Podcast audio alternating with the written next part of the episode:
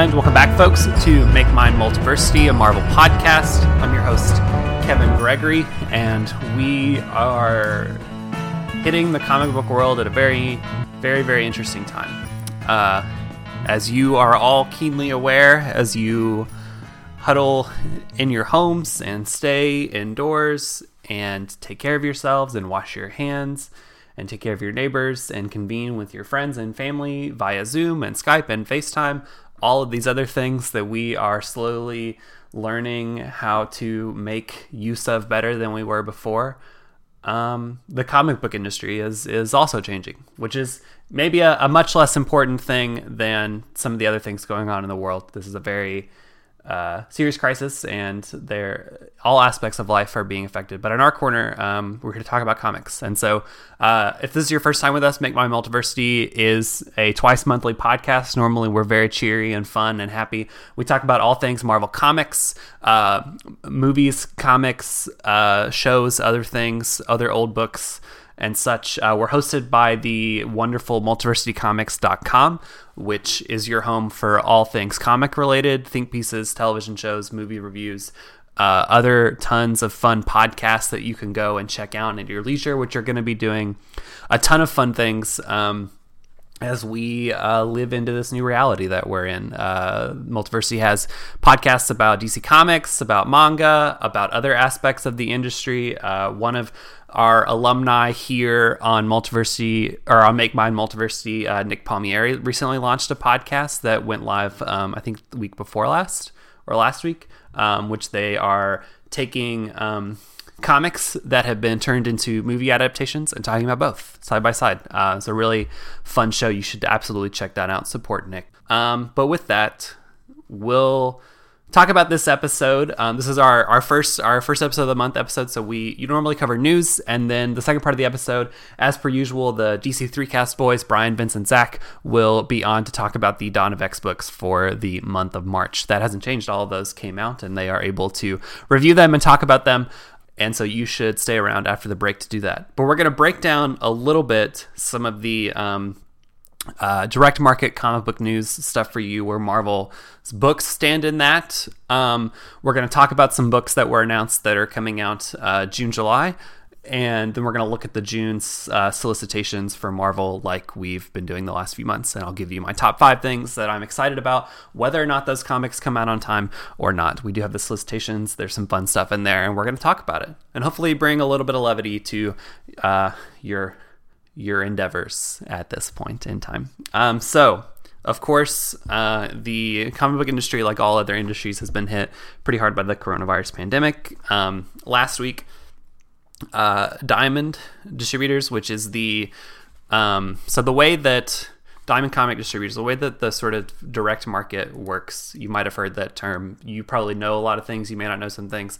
Um, all of the different companies, Marvel, DC, Image, IDW, Boom, Vault, Valiant, whatever, they all print um, their own comics. They have their own printers. Uh, and then they send those comics that they've printed to Diamond Comics distributors. Diamond then distributes all of the comics to all the individual comic book stores, um, all your local comic book shops, and other retailers that buy comics. Diamond is the pretty much the sole distributor of comics in the in the U.S. Now, now places like DC and Marvel have some other distributors for when they send like trades and things to um, places like Barnes and Noble or Amazon. Um, and the sort of digital comics stuff is largely separate from things that happen in Diamond uh, for, at Diamond. So you know, DC, Marvel have their own digital storefronts. Uh, other other publishers do as well, and they also have you know like places like Comixology where weekly releases come out. Comixology owned by Amazon.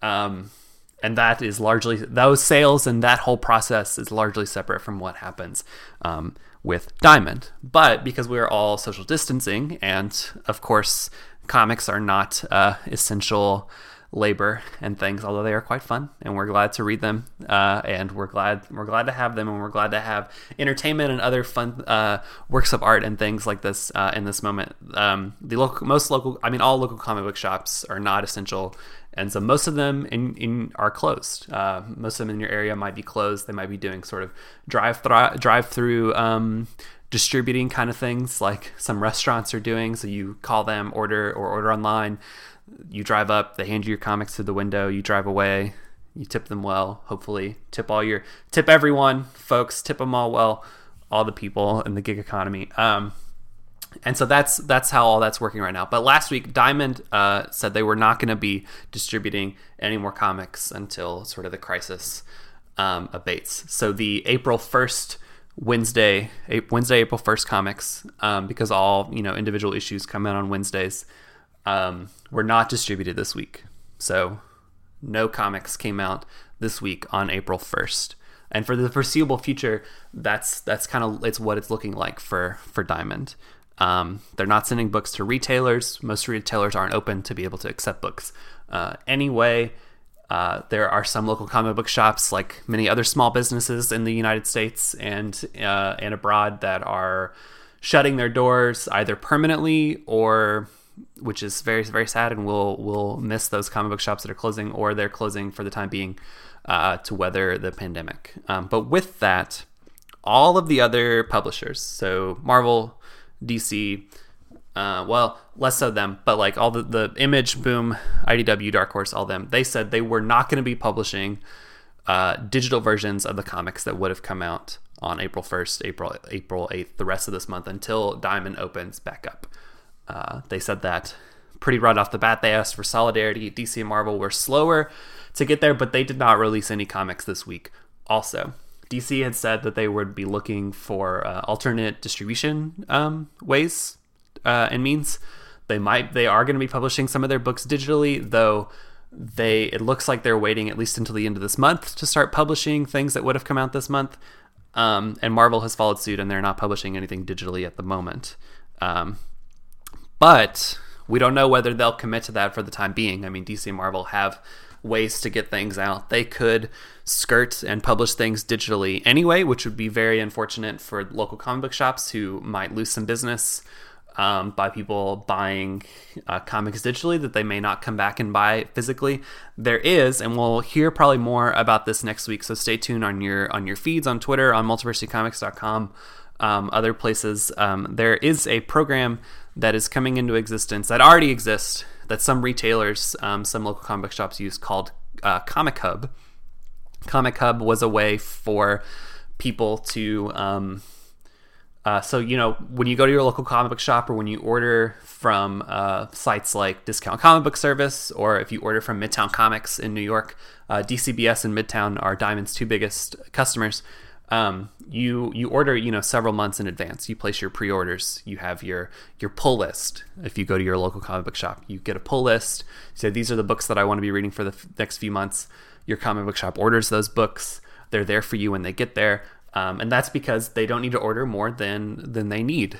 Um, some books people are are titles that only a handful of people read, and they wouldn't order them unless you tell them, "I really want to read this book." Um, Comic Hub was a way for you to not go into your comic book shop to do that. You could, your comic book shop, some comic book shops had like a digital storefront. You could create your pull list online and use that there. Um, but there are a number of retailers that are coming together to expand Comic Hub's sort of uh, ways of, of operating, hoping to create ways to distribute digital comics on on Comic Hub, uh, so that you would buy the digital comics. You would get the digital comic immediately from Comic Hub. You could read the comic, and then it would it's sort of like a like a voucher for a physical comic, so that when the um, the coronavirus pandemic is over, you can go into your local comic shop and you can pick up the physical comics that you would have gotten, um, or that you the physical comics of the digital comics that you had ordered. Um, and there are a number of retailers working on that at this time. We know that that's something that the um, local comic shops are really excited about, really excited about trying. There's been a lot of chatter on Twitter and other places, and we'll be keeping up with it on multiversitycomics.com and on and on this website. Uh, we don't know if any of the publishers, uh, like Marvel and DC, if they are committed to doing that with with Comic Hub. Um, how this will affect uh, Shop's relationship with Diamond. There are a lot of sort of contingencies that are still open um, with all of this, uh, and there will be for the time being, um, and that's where we're at. Um, and that's kind of bleak, but that's the truth. We don't know what's going to happen, but things things to think about, and then we'll move on to some news and some fun things.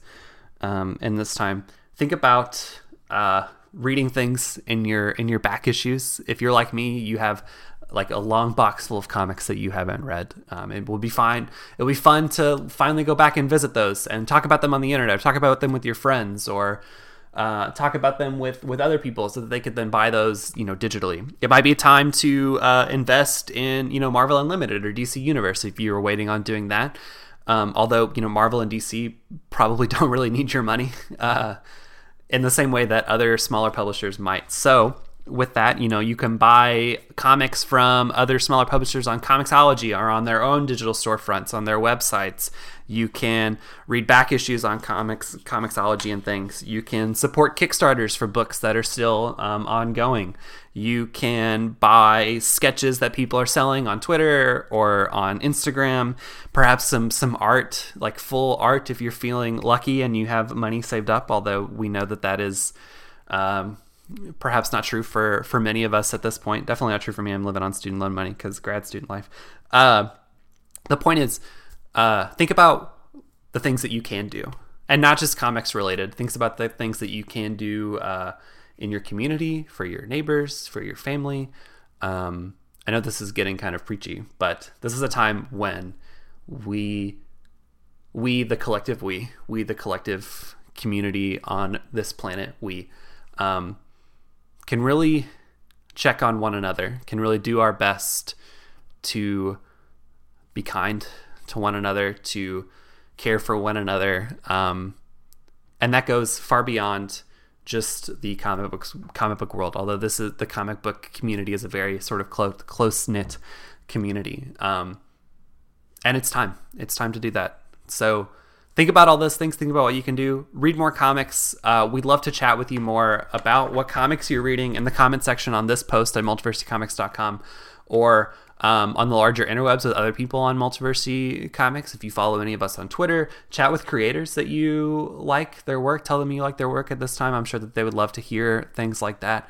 Um, and just read comics just just just do the thing. Just do the thing. All right i'm done. I'm off my soapbox. So moving on to uh, sort of news things that marvel has announced in the last sort of spell since we recorded last time. Um, there's less things than than usual. We covered a lot of them uh, last time because it was around the time that c2e2 happened and so we knew a lot of the things that at least were coming early in the summer like ten of swords and, and other stuff which prelude things for that are perhaps coming in the solicits or we're in the June solicits. So, uh, first off, we'll kick off with um, the news that we're getting a new sort of event. We don't know really anything about it, what books are coming in it, uh, how long it's going to be, or whatever. It's one of those alpha issue and omega issue events that Marvel's been prone to do lately. They've been doing it with like Spider Man books, and then uh, that's what Alpha uh, Annihilation Scourge was. Uh, but we know we're getting a, a series called uh, Darkhold the Darkhold is the the name of the event,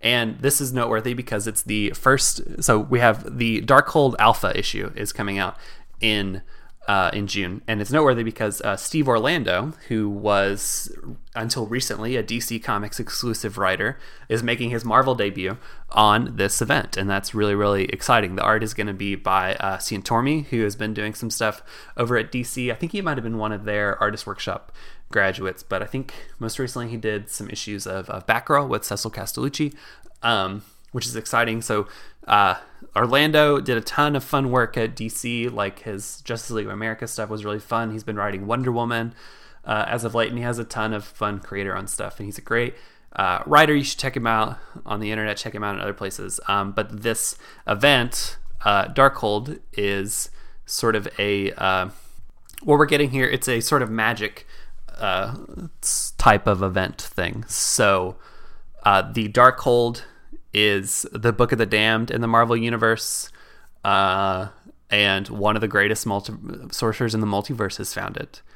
and the writer of it, Chthon, the Elder God, has found him. And so Scarlet Witch has to gather up all these magic heroes to basically fight Doom, who has found this book. Uh, and that's about what we know right now. That's from the solicit. Um, but it seems like right up in Orlando's wheelhouse of fun continuity things, magical stories, uh, it seems like it's going to have some characters who are maybe on the outskirts of some of the main Marvel titles. Like Scarlet Witch doesn't have a book right now. We talked about Scarlet Witch quite a bit on our episode um, uh, last month when we talked about X Men number seven because she featured prominently in that because she is now basically the mutant uh, devil.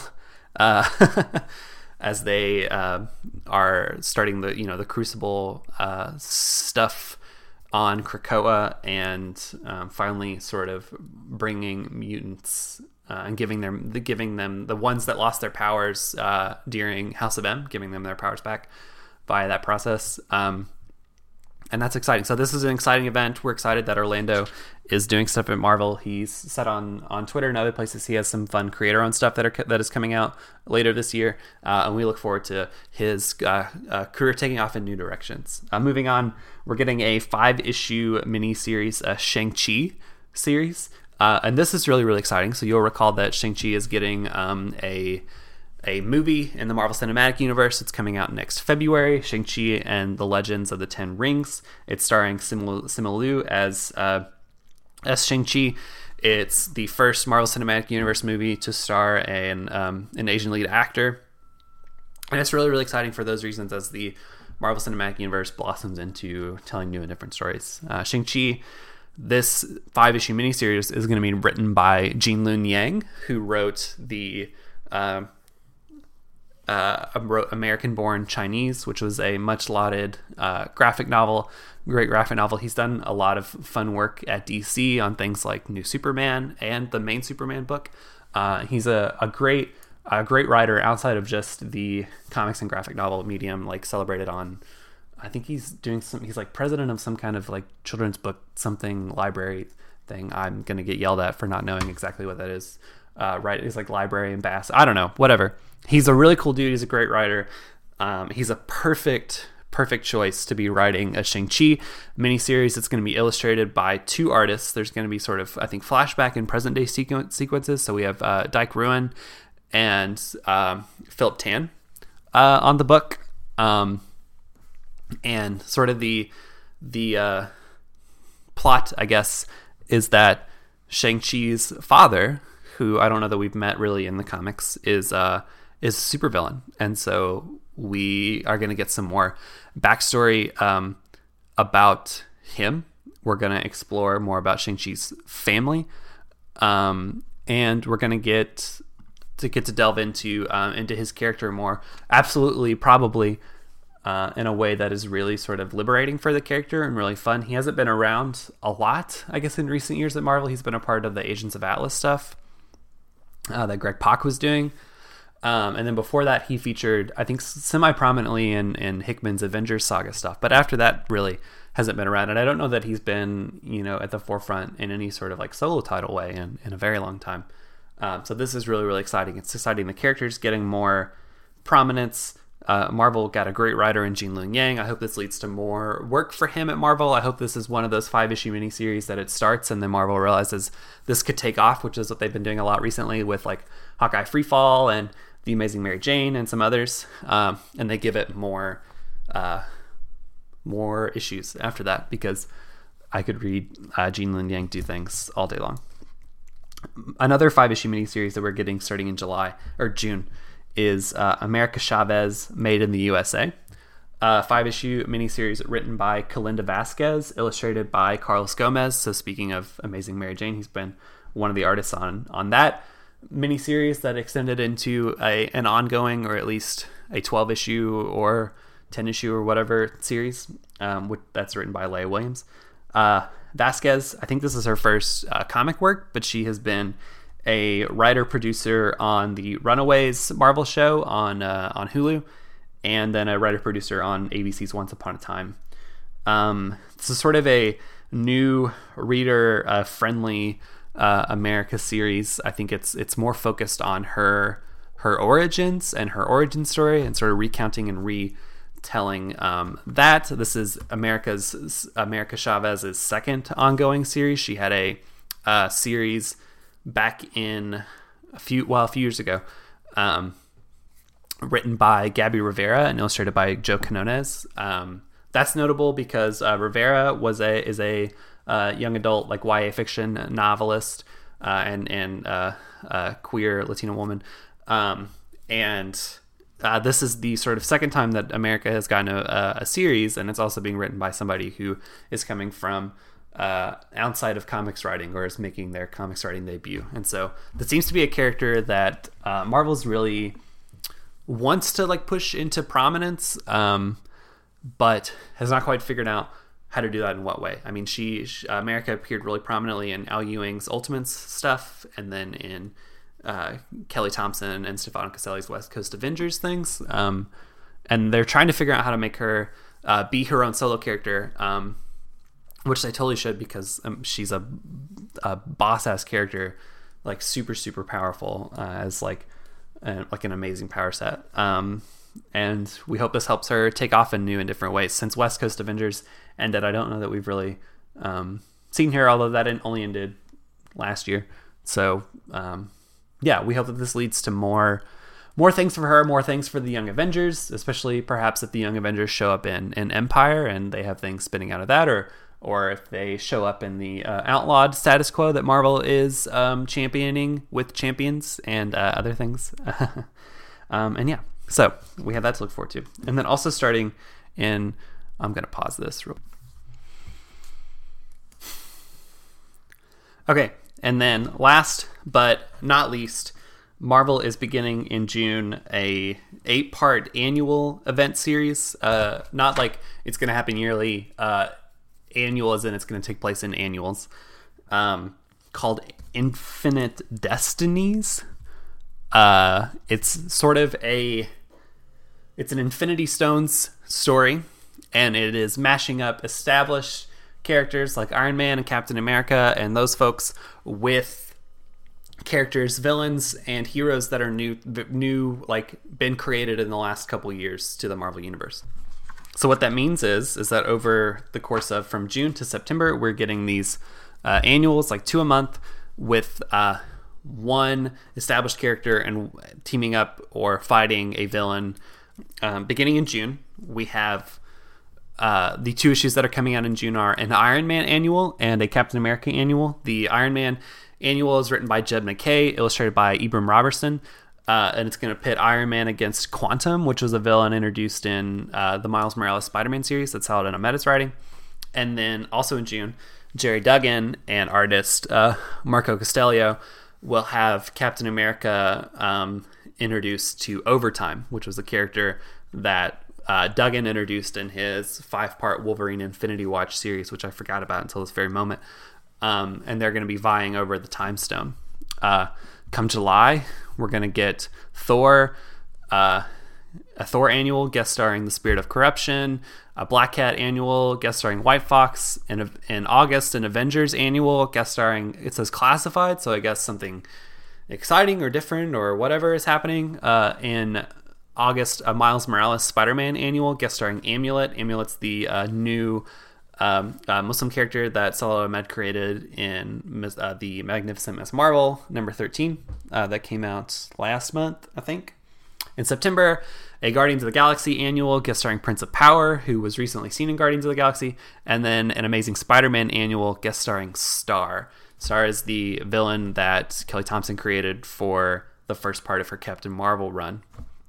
We know that Kelly Thompson and Saladin Ahmed are attached to these books in some unknown way, whether they're writing an annual or there's also going to be a backup story that runs through all eight of the issues, which is going to pit uh, Nick Fury as the agent of nothing and Phil Coulson as the agent of Mephisto, and they're going to fight each other and they're going to face off for the first time. And Nick Fury is going to learn that Coulson's back from the dead uh, because he was killed by Deadpool in Secret Empire. He's been back in Jason Aaron's Avengers run stuff, and they're going to fight and shit, and it's going to be cool. Uh, so yeah, that's what's going on with that. Um, this sort of takes after last year's Acts of Evil um, annuals thing. You'll be reminded that that was a series that sort of pitted uh, heroes against villains that they wouldn't normally fight. So I think like She Hulk fought uh, Bullseye. Uh, Miss Marvel fought the like Super Skrull. That one, that issue we we reviewed uh, on on this podcast. That was uh, written by uh, Mags Visaggio. Um, and so this is an opportunity for Marvel to to uh, bring some new folks in to write some some new and different characters. Uh, that's cool and different. It's not a story that seems like it'll have a lot of lasting implications, um, even though it's starting the Infinity Stones. But you know, there might be some fun issues, some fun pairings. Uh, it's a fun time to think about uh, these new characters that Marvel's creating. Um, some of them I don't know where they've come from, but uh, it is a, a, good way to spotlight them, and uh, will be something that if it's exciting, uh, we'll talk about it here. Um, okay, so last but not least, we're going to talk about the June 2020 solicitations for Marvel, keeping in mind that these books may or may not come out in June, depending on what happens with the coronavirus, with Diamond, with the publishers, so on and so forth. But they are solicited for June and they haven't been moved yet. So, five things uh, that were exciting from the June 2020 solicitations that I was that I want to point out. We've talked about Darkhold and and Shang-Chi and America already. Um, Empire, the event is continuing. Was supposed to launch uh, actually this week with zero issues, but is of course being delayed. But Empire is continuing. Will wrap up in July. The fourth and fifth issue of the main miniseries comes out in June, um, and this is the month that Wiccan gets drawn into the conflict. Uh, Strike Force is tying into Empire, and Wiccan is on the cover, cover of Empire number five. Uh, so we're gonna get to see what Wiccan thinks of of his boyfriend being a villainous dictator. It's gonna be fun, fun times, or scary times. Or they're gonna break up. I hope they don't break up. Uh, also, Carol uh, Carol Danvers is doing uh, accuser things. Uh, we have not seen an issue of the event yet, but we know throughout the course of it that Carol is going to become an accuser for the Kree Empire. And on the cover of her book in June, which is with Captain Marvel, which is tying in, written by Kelly Thompson and illustrated by Cory Smith, uh, she's adding War Machine and Spider Woman and Hazmat to her accuser squad. So she's going to have uh, accuser team up fun time. And the costumes are 10 out of 10 look cool. Uh, we also know so that's the first thing. We also know uh, 10 of swords sort of uh, prelude begins in um, in june. Uh, the solicit for x-men number 12 has something cryptic like this is gonna launch the biggest event of the summer or whatever which i thought empire was the biggest event of the summer but i like Dawn of X stuff so i'm not gonna argue with it too much um, and on the cover of x-men 12 the uh, one of the summoners, or the summoner that we met in X Men number two, the summoner of Arakko, is on the cover. Uh, you'll recall in that issue that was the second issue of, of Hickman and Yu's X Men book. Uh, uh, the Summers family goes to Arakko because strange things are happening, and then that's when the the islands bone and become one island. Arakko and Krakoa unite again, and so now We've seen uh, the Arakko part of the island in the first issue of Cable when they're going to fight monsters over there. Um, and there was a, a, person in that issue named the Summoner. He, and the end of the issue was we know was tied up in with Apocalypse in some ways. He said that his parent was, or his uh, through his lineage, his like grandparent or whatever was was War of Apocalypse's first four horsemen the original war. Um, that's something that was also teased in Hickman and Dustin Weaver's one page thing in Marvel Comics 1000. Uh, we also know that Excalibur's leading into Ten of Swords. There's a lot of exciting things happening there with like basically Krakoa becoming an empire and owning other or like owning Avalon and other world. I don't know. Uh, the Xavier's File website, which if you haven't checked them out, they're a great review website. Uh, I like their review style and I read them for for fun things. Um, they reported that the Amazon solicit for the Ten of Swords like hardcover thing has um, three like Ten of Swords kind of one shot things that are coming. Uh, it says Ten of Swords Creation, Ten of Swords Stasis, and Ten of Swords Destruction. Those are probably going to be the issues that are co-written by Hickman and Tini, Tini Howard. Um, anyway, it just seems like it's going to be a fun, stupid event with swords, and it's going to have something to do with Arakko And Apocalypse is evil-ish, but we all knew that because his name's Apocalypse and it's coming. Moving on, there's some endings in June. One is more exciting than the other. Um, well, exciting is maybe the wrong word. One is a cooler ending, an ending I'm looking. Both of them are endings I'm looking forward to, but differently. So Iron Man 2020 ends in June. The sixth issue comes out. Uh, super glad that that's going to be done. I hope that slots off the book and somebody else fun comes on to write Iron Man. Uh, but also, uh, the 25th issue of Black Panther comes out in June, and it is the last issue of Ta-Nehisi Coates' long-running uh, Black Panther saga. Started four years ago uh, during Marvel Now 2.0, I believe, or yeah, uh, he launched with the first issue, had the Nation Under Our Feet arc, and then the Marvel Legacy uh, arc, and then this long running 25 issue thing where where we have the intergalactic empire of Wakanda, and all that is coming to a head. It's been a great saga. It's been like very philosophical, very fun, very interesting.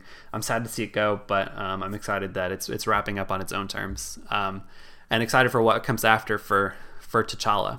Uh, T'Challa's been in a ton of books like the whole time this has been going on. He's been in Avengers, and it's been in, he's going to be in Empire. He's been doing things and this doesn't really line up with that. So I'm excited to see what happens after, what's inside of Empire, who can follow like Coates on this book because Coates has done sort of masterful work. Um, but sad to see it go. We'll celebrate it. Iron Man 2020, not sad to see it go. We'll not celebrate it. Uh, there's some artist changes on books in June, which are exciting for different reasons. They're all artists that I like, so I'm, I'm pointing them out for that. Uh, first, uh, Amazing Spider-Man is, is running up to um, an 850th issue. Well, they'll celebrate some kind of legacy numbering things there, uh, and probably reveal who Kindred is, which Spencer's managed to spread that out over 50 issues. But Mark Bagley is coming back to the book ahead of that issue, and will probably be a part of that celebration. So that's fun. He's a legendary Spider-Man artist, cool, cool artist. Uh, Guardians of the Galaxy is featuring an issue where Nova's going to be very sad and depressed and dealing with PTSD stuff, and Marcio Takara is drawing that. Uh, Takara did some Detective Comics stuff at DC. I think did the Wolverine The Long Night podcast adaptation comic thing that Ben Percy also wrote, and he was writing that podcast. Um, Takara's a great artist. I would love to see uh, them get more profile, high profile work at Marvel. Um, Thor, something's wrong with Mjolnir. Again, we're retreading things from Aaron's run, but I'm not going to be sad about it. Uh, but Aaron Kuder is coming on to draw the second arc of that book, taking over for Nick Klein. Uh, Kuder is another one of Marvel's young guns in their last round of young guns. Uh, a great sort of like cartoony kind of artist. Uh, probably like a really interesting pairing um, with Klein and him, and he was been doing he's been doing work on Ghost Rider, but I'm excited to see what he can do with Thor. And then lastly, on the Valkyrie book, uh, Kraven is coming to the book for some reason. Um, that book really hasn't found its. I mean, like it's telling a lot of fun side stories, and I really, really like it. And I like the tone that it struck, and I like Jane, and I like the characters.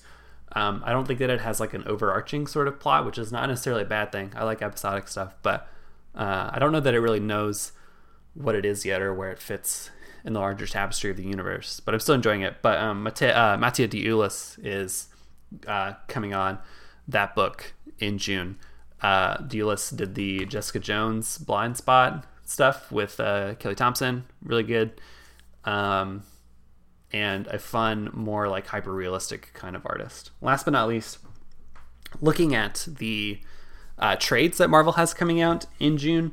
Uh, so you'll recall that Marvel has been putting out the Dawn of X books um, in uh, both putting them out in trade as series, so like you can probably sooner rather than later buy an X Men Volume 1 that has the first six or seven issues of Hickman's X Men book.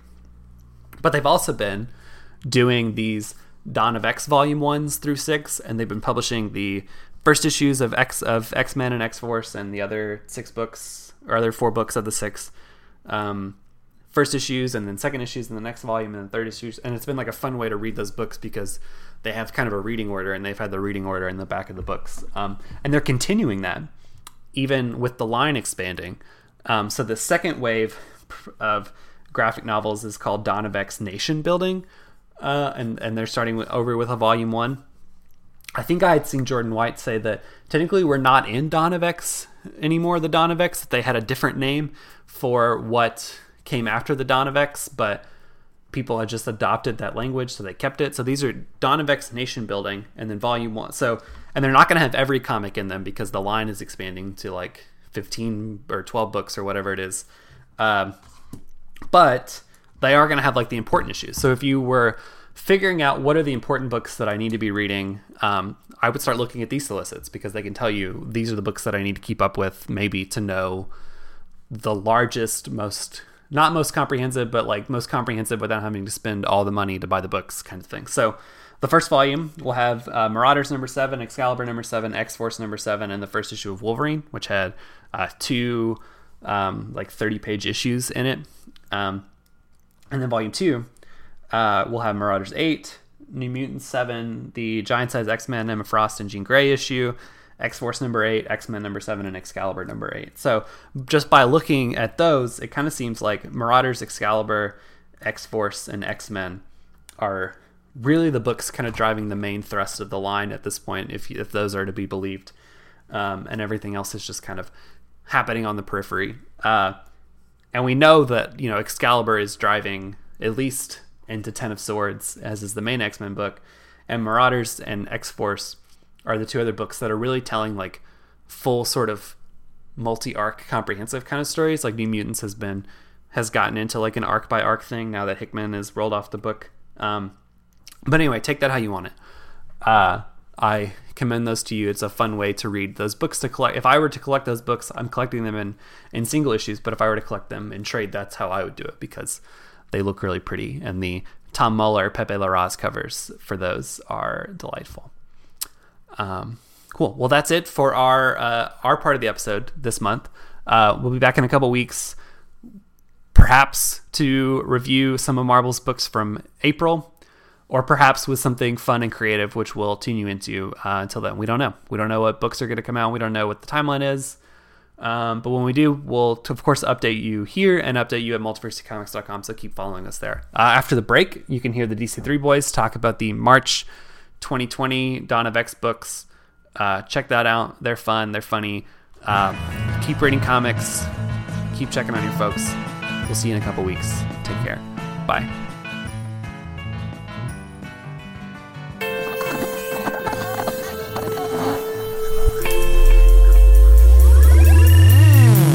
Hello, everybody. My name is Mike. And I'm Greg. And together we are Robots from Tomorrow, a twice weekly podcast appearing at multiversitycomics.com. Each week we take some time to check out books hitting shelves on Wednesday that are worth your attention. And each month we dissect the previous catalog. We also have long form discussions about books we've enjoyed, like Dan Clowes' Ghost World and Jack Kirby and Mike Royer's Kamandi. And if that's not enough, we also do creator interviews. Some of the talks you'll find in our archives feature Mike Mignola, Leila Del Duca, Sean Martinborough, Emma Beebe, and Greg Rucka. So that's a lot of content for everybody. Please subscribe to Robots from Tomorrow in iTunes or Stitcher so you never miss a thing. Robots from Tomorrow has hours of comic focused entertainment week in and week out. And now, back to your show. Hello, Marvel listeners. I'm Brian. With me, as always, are Zach and Vince. We are here uh, as part of Stan. What if Stan Lee created the DC3 cast to talk about uh, the March X books? So, Zach, why don't you tell our listeners what we are discussing tonight? So, we're going to talk about issues 8 and 9 of X Men. Uh, we're going to talk about Giant Size X Men Nightcrawler number one, and then we are going to talk about the first issues of Cable and Hellions. Vincy, where do you want to start? Let's start with Cable. Okay. So we get uh, Cable number one, written by Gerry Duggan, illustrated by Phil Noto. Uh, before we go too far, what are your guys' thoughts on Noto as an artist? I love Noto as like a designer and a cover artist. I think when it comes to um, sequential storytelling, I think it I think it may have just been this issue, but I feel like I felt this way in the past. Um, things are things feel a little slight anytime he's doing the art on something. Uh, I think individually, like empty. Um, I feel like things are simpler than I'd like, and you know, you know, like I, I do like minimalism in art, but I feel like when I'm talking about that, I'm talking about like the Mike Allred thing. I I don't feel I feel like Mike Allred's worlds are totally fleshed out and and detailed, even if the style is more straightforward and and clean. You know, Mhm. whereas I feel like Noto's art tends to be a little empty. Um, but I, I I do love his covers and I love his uh, design sensibilities. So I feel like like I'm not trying to hate on him, but I I, pref- I prefer him as a, a artist of a single image than than a, a storyteller. You know. Zach, what about you? I I know exactly what you're saying about the emptiness. I I I don't know if I would have like described it that way or expressed it that way, but I know exactly what you mean, and I I can't really describe it either. It's almost just kind of like um a lot of his like work defi- like um lacks definition, I guess, or um eh, texture. There's very little texture. Mm. Does that That's a good you way agree with it. that? Yeah, yeah. Um, but um, I guess the only other thing that I have read that had consistent uh, Noto interiors was his work on Uncanny X Force, um, which I did not care for, for a lot of the same reasons that like Vince mentioned. I also feel like he is kind of like more of a covers artists where his characters feel kind of posed or, or stilted a lot. That's my um, main con- my main critique of his work. Yeah. But I don't think that that's the case here. I felt like his work here was very dynamic um, and really good and actually um, reminded me a lot of the work Rod Reis just did in New Mutants. Oh, I could see that. Yeah. Um, so I I actually really liked his art in this issue um, quite a bit. I thought it was really good. Yeah, I I think I would sort of fall maybe slightly more onto the Vince side in terms of not loving his interior stuff and feeling like this issue was a little bit uh I feel like clunky is a word we use for dialogue, not for art. But I think there's a lot of art. There's a lot of this work here. That there are certain panels in particular that look like they're half finished, or they were abandoned before all the you know modifications or whatever were done to it. So everything just feels a little bit half baked throughout. But I think the sequences that, like, instance, I think the sequence on Monster Island or whatever it's called, that whole sequence worked really, really well. I like that sequence a lot. I like that a lot better than the Wolverine cable fight from the beginning, or from the, uh, you know, all the stuff that we get later on in the issue. Um, but overall, I have to say, I was not excited about a cable book. I was not excited Same. about a young cable book, and I was definitely not excited about a uh, a young cable book that was going to be uh, that was going to be Noto illustrated. But I really enjoyed this issue. Same on all counts. yeah, I, I did too. I, I really enjoyed it all the way through. My my one criticism of the issue as a whole is that um, I have no proof of this, but this is a this was a, a supersized issue based uh, uh, compared to your average week uh, monthly comic, right? This was Yeah, like 10 this was like 32 pages. pa- yeah. something like that and i really felt like this was a case where things in this issue were decompressed with the purposes of padding out the page count i i know that's a common criticism but i just think like like i write very detailed notes. I write page by page notes for any comic i read for the show. And there are a lot of my notes in in for this particular issue compared to like and every other issue we're going to talk about where it's just one line and it's like the heroes do one thing. Then on the next page they do the next thing you know? Rather than rather than multiple panels on a page uh, containing multiple actions or multiple events you know it's very much like a, a padded out sort of feel that that being said, so I felt like the issue strained to get to its uh, high page count. But that being said, at the same time, this is going to sound like a contradiction. There's a lot that happens in this issue. Yeah, I, I don't. So- I don't so think it's a I'd buy weird- that.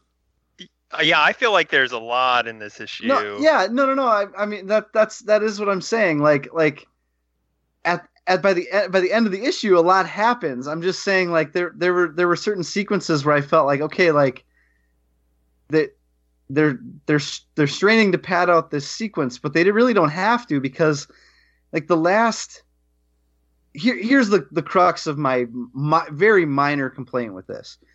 In the last 6 pages, you get the sword, you get the Galadorian armor waking up, or the or the you know robots or whatever they are. You get them blasting their way out, going to look for the sword. You get this final sequence with Kate. Like that is so much to shove into the last five or six pages that I just I felt like the pacing of the issue was a little off. But but a, a ton of stuff happens and it's super entertaining. So like I'm just it's a very minor complaint. It's just something I felt while I was reading the sort of the middle of the issue where they come across that monster with the sword in his foot, you know. Um, but I I loved the part in the beginning where Silver Samurai is judging the uh, fight contests in the quarry. That stuff was all great. There's a lot of good Yeah. character. I felt like a lot of books in these last few weeks have been working with like things like that, parties on Krakoa, um, breakfasts on Krakoa, to try to give these characters uh, a little bit of room to bounce off one another, rather than being action, action, action all the time. And I, I really appreciate that. I, I also thought that this the the uh, the quarry was a nice counterpoint to the Crucible. hmm This was Yes. you know rather than this was kind of more like fun combat as opposed to you know like very violent ritualistic murder combat. Yeah. um, yeah, I thought that this was kind of like a nice flip side to that. Um, also, the data pa- the data pages in this were fun. Um, you know that we get the first one with The official Uh, combat the- record. yeah, which there were some really fun ones in there, like uh, Leech Callisto's versus undefeated. Artie. Yeah, Callisto's undefeated. Um, uh, who was it? Uh, Magik and Gorgon, where Gorgon won because Magik was disqualified, and they wouldn't say why. uh, th- yeah, some good flavor in that. Um, which I think you know I had maybe been a little bit down on the data pages in uh, Marauders. I think, um, which I think I'm like the only person in the world who ever has anything bad to say about that book. I don't get it. I don't know. you, Um, you thought they were uh, irreverent or something. No, I thought I I didn't think that they were. I I thought that you they, thought they were were kind of- disrespectful to the idea of data pages. Yeah, I did. I did think that. Yeah, I did. I didn't think that. That's He had true. to apologize to Tony for disrespecting the Bing. yeah. That's Um, our bullshit, baby. Yeah. um, but yeah, I thought that the characters in this were a lot of fun. Uh, we had that one, the Fauna, the mutant who was introduced in Hoxpox, the the young mu- mutant Mhm. uh, sh- showing up, which was nice. Uh, But like really, well, the stuff between Armor and and Cable and Pixie was fun. But then you get to the sword stuff and the Space Knight stuff, uh, and oh, I was, I was hooked. I was over the moon. Oh yeah, that stuff was great. Really All of good. this was really great. I, I really enjoyed this issue. Yeah. I even loved this is such a small thing, but I loved Cable being carried away after beating Wolverine and saying, "See you at home, Uncle Logan." it's fantastic. it's good. Yeah, it's good. Um, yeah, I uh, I was surprised by how much I like this book. I was surprised by how uh, important it feels. This is kind of the like the first inklings of Ten of Swords stuff. yeah, which is interesting because Hickman uh, says that Tini Howard's the the mind behind that. Um, Yeah, but of course, they're all gonna have to play with it. I'm sure. So I mean, though you figure, I mean, Tini Howard is doing Excalibur, which has been like there's a there's a major sword at the heart of Excalibur. right. What? Several swords. Yeah, even. Um, Even Yeah, so not that that stuff hasn't been there, but this was like a really blatant, like, Sure. oh, here's a sword being introduced to the story. Sure. Um, yeah, and also some Inferno hintings again. We're back on that. Yeah, back on that bullshit. We'll we'll get we'll get to more of that later. Yeah, Little love- Cable's got a, a East of West robot horse thing. So there's one panel. It's on page 30 of our PDF. It's when Cyclops shows up uh, after Cable just gets his sword, and you see it's there's like a there's like a cave or something, and all you see is the sort of outline of the cave. You see the black on the inside. You just see Cyclops' visor lit up, and it's this like it's almost like uh, Darth Vader's lightsaber lighting up in the middle uh, in the dark in in, uh, in Rogue One. It's this very ominous thing, but it's not an ominous character. And I just thought it was a really interesting decision to sort of show Cyclops as this, like, I don't know. I, th- I think a lot is said about Cyclops in that one panel. I think it just means dads are dads are scary. Yeah. yeah. Rick Rick Remender's not writing this, is he? Uh, no, if that was the case, he would Cyclops would never show up. uh, Uh, but yeah, excellent first issue. Really, Yeah. truly enjoyed it. Can't wait for issue two. Never thought I'd Mhm. say that about Cable. Same. yeah. Um, Uh, do we want to talk about the other new number one? Yeah, let's go over to Hellions number one. Uh, written by Zeb Wells, illustrated by Stephen Segovia. Um, so this issue, uh, before I sort of give a judgment on this issue, I do want to say that I feel like after a lot in the first month or so of Krakoan politics, it's been a while since we've gotten anything that felt like it was like there was real tension between the different sides in Krakoa. There's a lot of secrecy, right? We see a lot of people going behind each other's backs and stuff like that. But this is the first time we've had like a Krakoan political argument around the table in a long time. And I like that. I don't know if I like this particular argument or not, but I like the return to the sort of Krakoan politics. Um, I'll talk more about that in a minute. Vince, what do you think of this issue?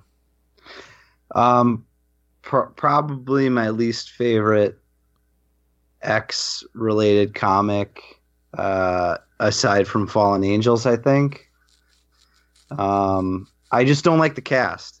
I don't have much familiarity with them, but um, you know they're they're pretty much all written to be fairly unlikable in this, and and that's and that's the point. But like, ugh, just nothing to tether myself to uh, of interest with with any of these mutants. Um, Psylocke a little, I guess, or, or Kwannon, um, but the yeah, I'm just I'm not I'm not interested in following this cast around, and I think the idea of creating an X Men Suicide Squad or whatever this is, you know, um, is fine, but we already kind of have a sort of similar thing with X Force as far as like the team that's supposed to do the dirty work that other teams don't or can't or whatever. Um, and also just that idea was executed in the most irritating way possible uh, for me throughout this thing. Um, Zach, what do you think? Yeah, I I'm pretty I'm pretty similar. Like I I know who these characters are, but I've you know have not read a lot of the stories that they come from. I just kind of know about them tangentially and it's not a cast I particularly care about at all either and I don't really want to. You know, I'm I could see this being the kind of book that you know, a dozen issues in, you really start to care about some of these characters, and it it really surprises you. But I almost just don't even want to take the time to get to that, um, which is maybe dumb. Maybe that's like not a good attitude. Um, I thought that there were some, you know, genuinely funny parts in this, and also like some really well written uh, parts with the council stuff, like you mentioned, Brian. Um, but yeah, ultimately, I just you know I I don't I think that this is much closer in quality to the rest of the line than Fallen Angels was. I think it like tonally fits better with the line than Fallen Angels did, but it's still it's almost like a de facto Fallen Angels sequel. Yeah. Yes. Um, which is really weird. Um, and I also was really kind of bothered. The I think the thing that bothered me the most was way the way Havoc was presented in this, just Oh, because yeah. it feels so. Number one, it feels like we're missing some. Yeah, it feels Yep. shoehorned. It feels like we're missing something, which I'm sure will be explained. But it also doesn't really line up with the way he's being written and the way he's being used in other books. You know, particularly the main X Men book. So that that was a weird sticking point for me. Yeah. I was trying to find a way to pronounce Suicide Squad with X's, like Suicide Squad or something like that. That was Yeah, my, yeah, yeah. my, my initial review of this. Um, but Suicide. yeah, exactly. but Vincey beat me to it. Um, I mean, What I, are we, some kind of Hellion squad? but I mean, I, I think it's pretty funny that like the person who was put in charge to keep them in line is Katana in the Suicide Squad and is Psylocke here. and, you know, um, I feel like Havoc is the Harley Quinn of the Summers family. So uh, I'm just kidding. I'm just trying to find a, way- I'm just trying Yeah. to find a way to connect it. I have no actual way to say that. Uh, yeah. Um, but you know, I mean, to be Mr. fair, Sinister is the Mr. house Sinister. queen. I was just gonna say that. Yeah, exactly. um, but yeah, it's you know, this isn't a. I don't hate the idea of Mister Sinister exerting more sort of power and influence over the Quiet Council. I think that's an interesting um, turn that the book could take. I don't hate the idea of mutants having to do some sort of atonement for their sins as opposed to just being banished. You know, the way that uh, Sabretooth was, for instance. Mhm. I don't hate any of that as a concept. I just think it doesn't fit together particularly well here. And like you both said, I don't know who the fuck this cast is. Like I I am the least read X person since the mid 90s. And so I don't know who these people are for the most part. And I don't really care who they are because this book didn't give me any real reason to care about them. I care about Havoc and he's presented really weirdly. I care about Mr. Sinister because of the way he's been presented in other books. And although he's funny here, I don't know if we learn anything new about Mr. Sinister as a character here. Uh, so yeah, this was a bit of a yeah. letdown. Like you said, Zach, though, I do think there could be interesting things to come from this in the future. Mhm. I just don't think we're there yet. Yeah, I could see this being like a sleeper hit. Um, but Well, the worst books always are. I'm just kidding. no, not I'm hope not in that kind of way. I hope I know. not. um, yeah, I mean, this is like a deep cut thing, and this is this is a book that's like really heavily centered in like 80s X-Men comics. Um, almost all these characters, I think, are big 80s, maybe maybe some 90s. I'm not sure about like the uh some I, I'm not sure about all of them. I know some of them are like big in the 80s. So this is kind of like the old X-Men fan book, I guess in a way. I don't know. I mean, I I understand what you're saying, but I feel like old X Men fans want books that feel like old X Men comics, and this doesn't feel like. Even though the cast might be older characters, Yeah. this doesn't feel like an old X book. Well, I don't. I mean, but that's also like no no current comics really feel like old comics unless they're being written by, you know, like. Mar- Marv Wolfman or Dan Jurgens or something. Yeah, which like, you know, Zeb Wells is like not. He's not an old comic book writer, but he's a name that I associate very much with like comics 10, 15 years ago as opposed to now. Sure. So, yeah, I don't know. Th- this book, it's uh, it's toeing a lot of lines, I guess. You know, yeah. I I would be I I will be surprised if this book runs more than a year, but who knows? We'll see. what I think you're going to start seeing is you're going to start seeing certain books emerge as the cornerstone X titles more than just I mean, obviously X Men is right now, right? But I think you're Mhm. going to see like I wouldn't be surprised if either Excalibur or Marauders takes that secondary spot once Hickman's done with his New Mutants uh, arcs. Or is he supposed to be in the book indefinitely? I th- on I think he's I think he's done with New Mutants. Okay. Is my understanding. So- I think Brisson is is in charge for good now. Yeah, so I, I wouldn't be surprised if you saw maybe Excalibur take that number two spot, and then I'd say Marauders maybe number three. Although X Force, I don't know, but, but what, what I'm saying is I think you're going to see more books that are out there just for six, eight, twelve issues, something like that. yeah. Uh, you know, even if they're not solicited that way. hmm Yeah. We'll see. I mean, I think some of these upcoming books, I think like X Factor has potential to be a really important book. Who's writing? I, X fe- I Factor feel again? like uh, Leo Will is Oh, it yeah, William Williams Williams, Williams, yeah. yeah. But that's like the Resurrection Team yeah, book, or and I, I I could see that one ended up being pretty important. Whereas like the Children of the Atom book feels like it could be cool, but it, it kind of feels more like this one, where the premise feels way more tangential to everything. Um, than than like your Marauders or you know even Excalibur. If it wasn't for the fact that Ten of Swords was coming up, I would consider that book pretty tangential. Um, but yeah, I don't know. It's really it's hard to judge because we just don't know what's coming up. Yeah. Anything else to add about Hellions? Mm-mm. All right. Well, then let's. Uh, should we do Giant Size next? Sure. and then end with the X Men double shot. All right. So let's talk about Giant Size X Men Nightcrawler number one, written by Jonathan Hickman, illustrated by Alan Davis. Well, I can't remember the last time he did an X book. Um, I'm sure he's.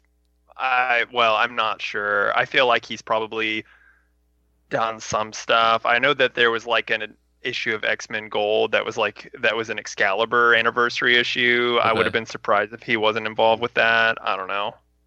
He seems like an artist that would would have been on an annual for sure.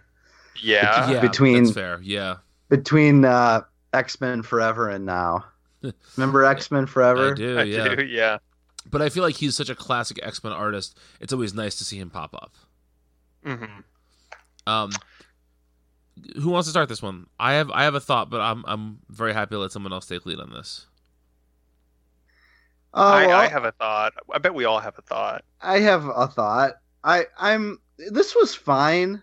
There's nothing wrong with this. Um the problem for me is that like you you set up Nightcrawler to have this story, I think it was in X-Men, um about potentially creating his own mutant religion or whatever.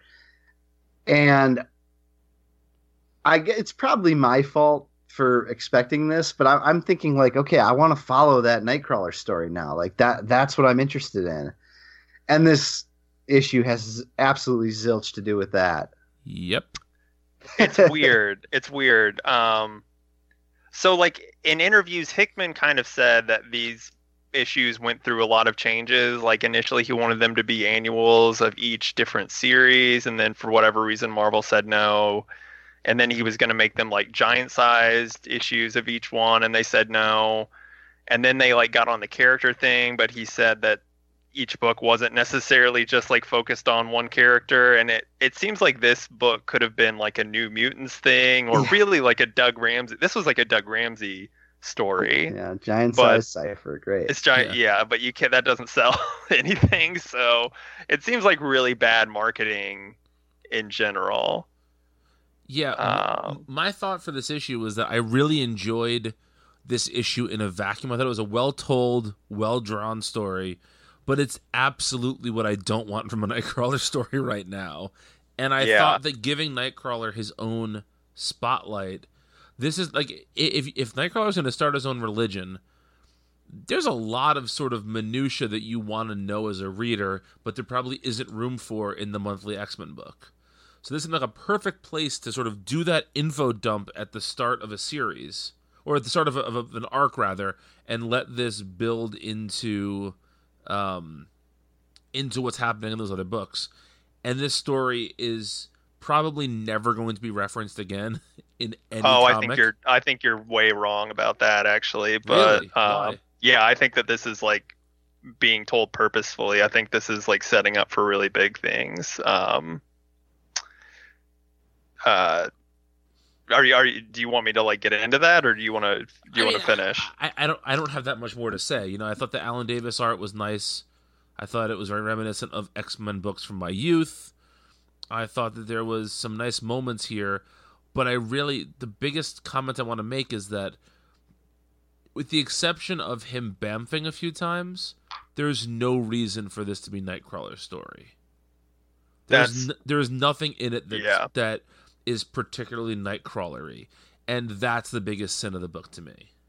Yeah, I I agree hundred percent. Um, again, I think that's just like a marketing thing, is what it had to have been. It's really weird. I don't, I don't know. Um, but I do think that this series is uh, this issue is super important for s- things that Hickman's wanting to do, um, for a couple of reasons. Um, one, we we already knew that Doug had Warlock somehow, and that is expressed here and now Magik knows but but they're keeping it a secret for some reason. I feel like that's important and will be referenced again. Um this race the sidri um i don't know if you noticed we'll talk about it here in a minute but they get referenced in the data pages of x-men number nine. Um as a, a hive mind race that the kree have tried to weaponize before um, and so I have ideas about that. What I'll talk about when we get to the X Men issues, but I think that's important. And um, I don't. I, this is the thing I'm like the most iffy on, but I I kind of would not be surprised if Hickman has plans for Lady Mastermind. It seems weird that he would bring her back in this issue specific specifically, and then we never see her again. But um, that that's the one I'm the most iffy on. But I, I think that this issue will get referenced again. Vince, any more thoughts on this issue? Uh, only to, only to say I was going to talk about the the warlock thing, but Zach covered it. Um, I I do think one of the interesting things about the Hickman X stuff is that every issue, no matter how seemingly um standalone or useless something might be. I, I think we're finding that there's a potential for any of this stuff to come back at any time, or anything that seems like there's a bigger story there not showing up again ever. so I feel like I wouldn't put it past Hickman to completely drop any of this stuff or continue to fold any of it in. I, I feel like I'm I'm whiffing, making trying to make guesses as to what actually is important or not in any of this stuff. And that's I don't think that's a bad thing. That's a good it keeps me intrigued, you know, it keeps me on my toes. Um so I guess what I'm saying is like uh yeah, I could see any of this coming back or I could totally see the story going in a completely different direction. Yes. Yes. Yes, absolutely. Yeah. All right. Well, that brings us to uh, our final issues of the night, which are X Men number eight and nine. Uh, written by the first issue was written by Jonathan Hickman, illustrated by Mahmoud Asrar. Second issue written by Hickman, illustrated by Leinil Francis Yu. Um, Vince, why don't you start us off with this one? You you had you had the least to say about uh, Nightcrawlers. Why don't you start us off? What do you think about these two issues? Ah, I loved this. I loved this, and I was so delighted to see that it was a multi-issue uh, arc of this because you know most of this X-Men book so far have been relatively standalone type things. Um, so this, uh, you know, having it be a two two issue arc that that again feels like it has massive ramifications for the Krakoan status quo. But then again, who knows? You know, but but uh, the funny thing about it, and we'll we'll get to it when we talk about the next issue of this, but the funny thing about it is that it's this it's this two issue arc that feels massive, and then it kind of ends on a gag, which is, but it's not, but not a gag because there's there's story ramifications that can go forward with this, but it's it's so delightfully Hickman in that way, where it's like, okay, this seems like massive uh, galaxy spanning stuff that ends with a bit of a joke that says let's not take ourselves too seriously here you know?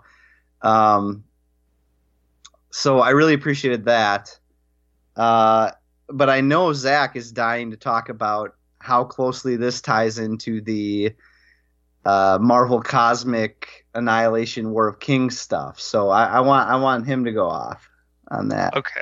Okay. Before I get into that, just like a few, I I, I really liked this too.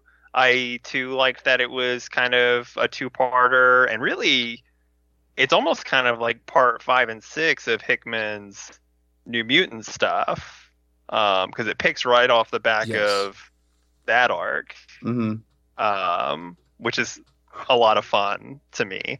Um, and and I thought some of the character stuff in this issue or in these two issues was some of the best that we've had in um, the main X Men book. Um, not that there hasn't there's been a lot of good character work, but this is kind of the most X Men characters we've seen interacting in this book. Um, and and it, it, it was big and, and bombastic in a way that I think we haven't really seen since um, Hoxpox. Um, so that that was cool. But yeah, um, yeah, big stuff here. Um, so we, um, I guess like first thing is um, you know we have these pages these data pages that are kind of talking about the aftermath of war of kings with you know where gladiator black bolt and vulcan ended up.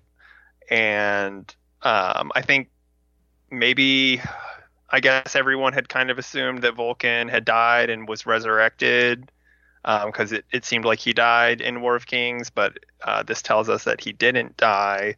And there's never a die never Never died died. um, there's this great panel that is a like exact recreation of a panel or a page I should say from uh, FF number six, also written by Hickman, illustrated I'm pretty sure by Greg Tocchini.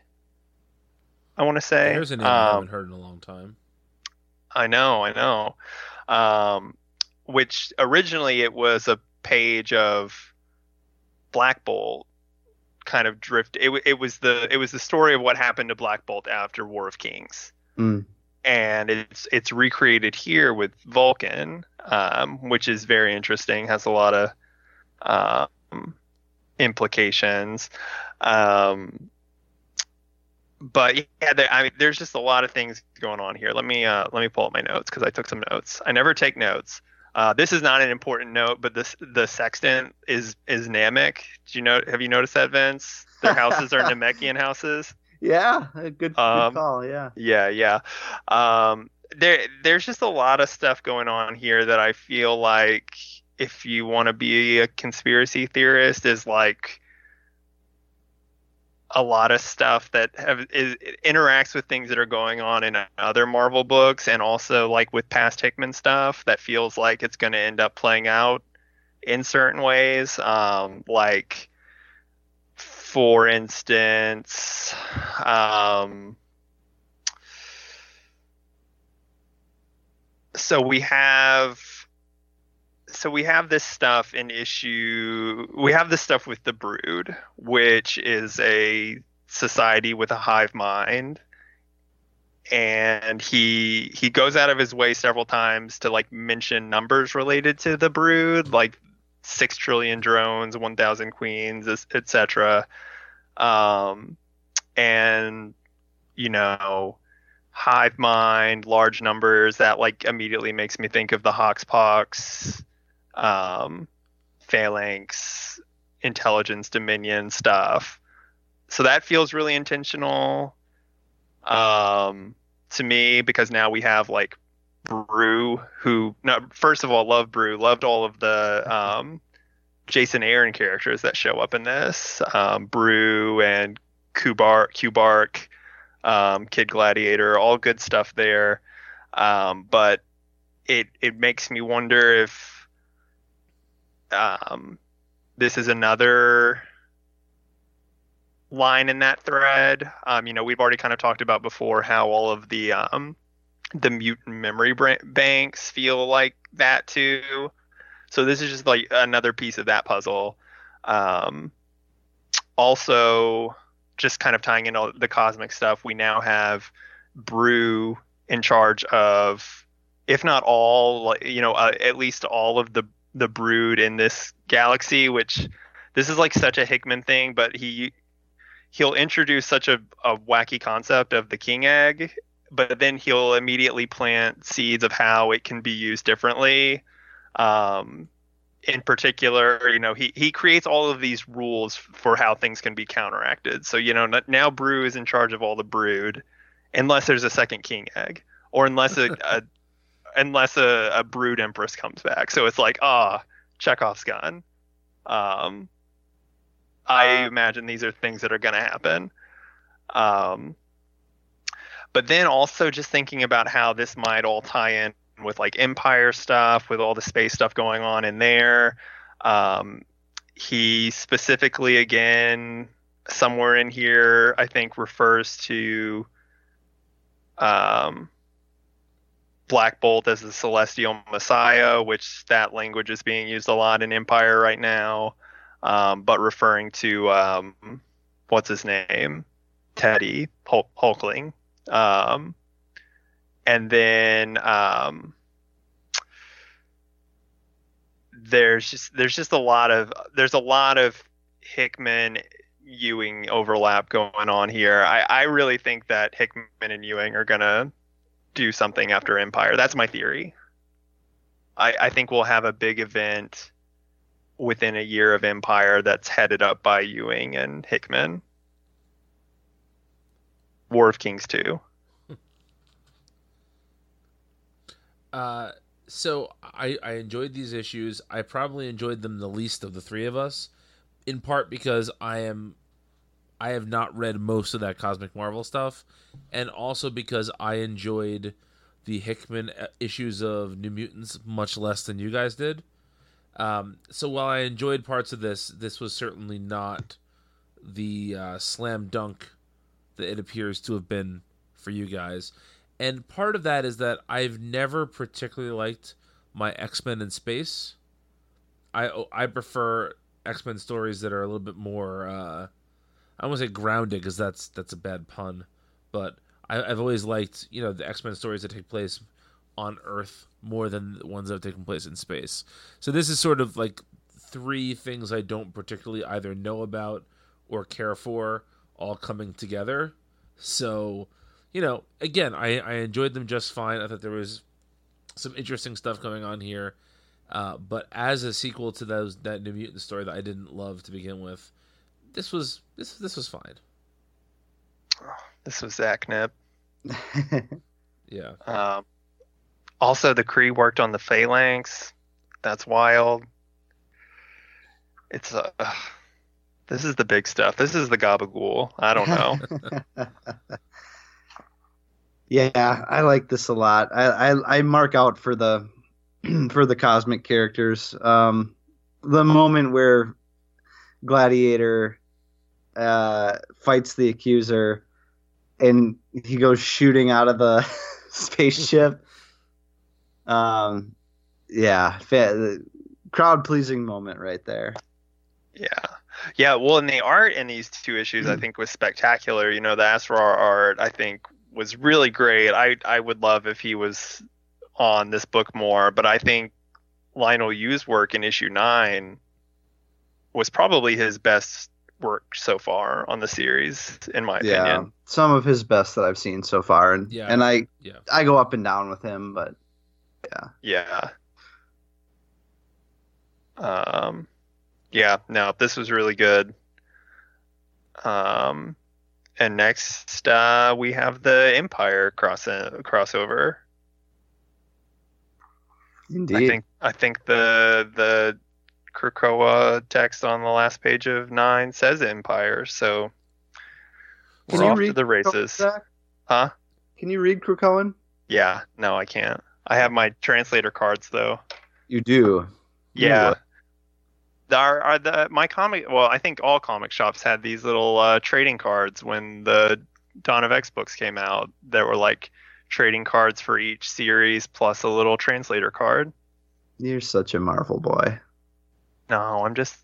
oh, Okay. So, legitimate question for you, Zach. I guess Vince too, because you're reading more Marvel than I am. What do I have to read before this? Like before next month? What what do I have to catch up on?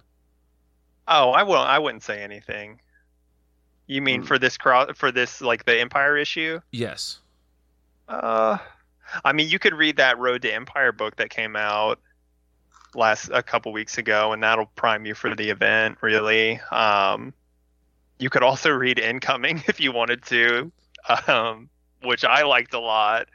Um, but I know a lot of people Yeah. had issues with. In- Incoming.